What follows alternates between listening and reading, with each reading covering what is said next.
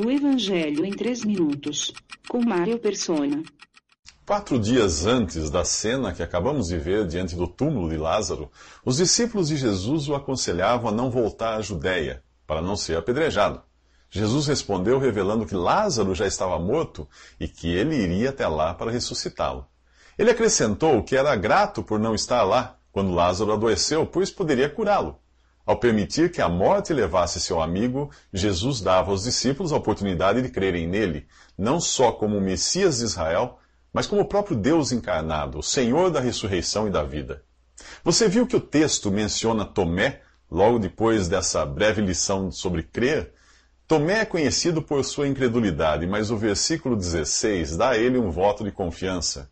Disse, pois, Tomé aos seus condiscípulos: Vamos nós também para morrermos com ele. Tomé amava o Senhor ao ponto de estar disposto a morrer com ele. E o Espírito Santo fez questão de registrar isto nas páginas sagradas. O Senhor conhece as nossas fraquezas, mas não deixa de reconhecer que o amamos. Ele não busca por super-homens e super-mulheres, mas por seres humanos iguais a você e a mim, com falhas, dúvidas e temores. Porém, o amor lança fora o temor. Vivemos confiantes quando entendemos o quanto Deus nos ama mas o quanto Deus nos ama? A resposta é simples. A medida do amor de alguém está no valor daquilo que essa pessoa está disposta a dar como prova desse amor. Deus amou o mundo de tal maneira que deu o seu Filho unigênito. Essa é a medida do amor de Deus por mim e por você. Se você tem um filho, certamente irá preferir morrer a entregá-lo à morte. Mas Deus prova o seu amor para conosco em que Cristo morreu por nós sendo nós ainda pecadores.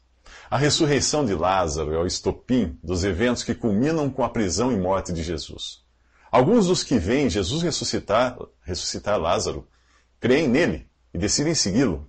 Outros parecem gostar mais de jogar lenha na fogueira do que de desfrutar da companhia de Jesus.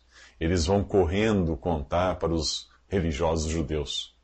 Então os principais sacerdotes e os fariseus reuniram o sinédrio e diziam: Que faremos? Porquanto este homem vem operando muitos sinais, se o deixarmos assim, todos crerão nele, e virão os romanos e nos tirarão tanto o nosso lugar como a nossa nação. Pobres judeus, temem perder o que os romanos já tiraram deles há muito tempo. Aqui Israel é uma nação invadida e tributária do invasor romano. Pobre incrédulo, teme perder o que Satanás já tirou dele há muito tempo. Assim como os judeus de então, cada ser humano é uma nação invadida e tributária do invasor de sua mente e vontade, o diabo. Nos próximos três minutos, Deus usa o sacerdote Caifás para anunciar que um homem deve morrer pela nação de Israel.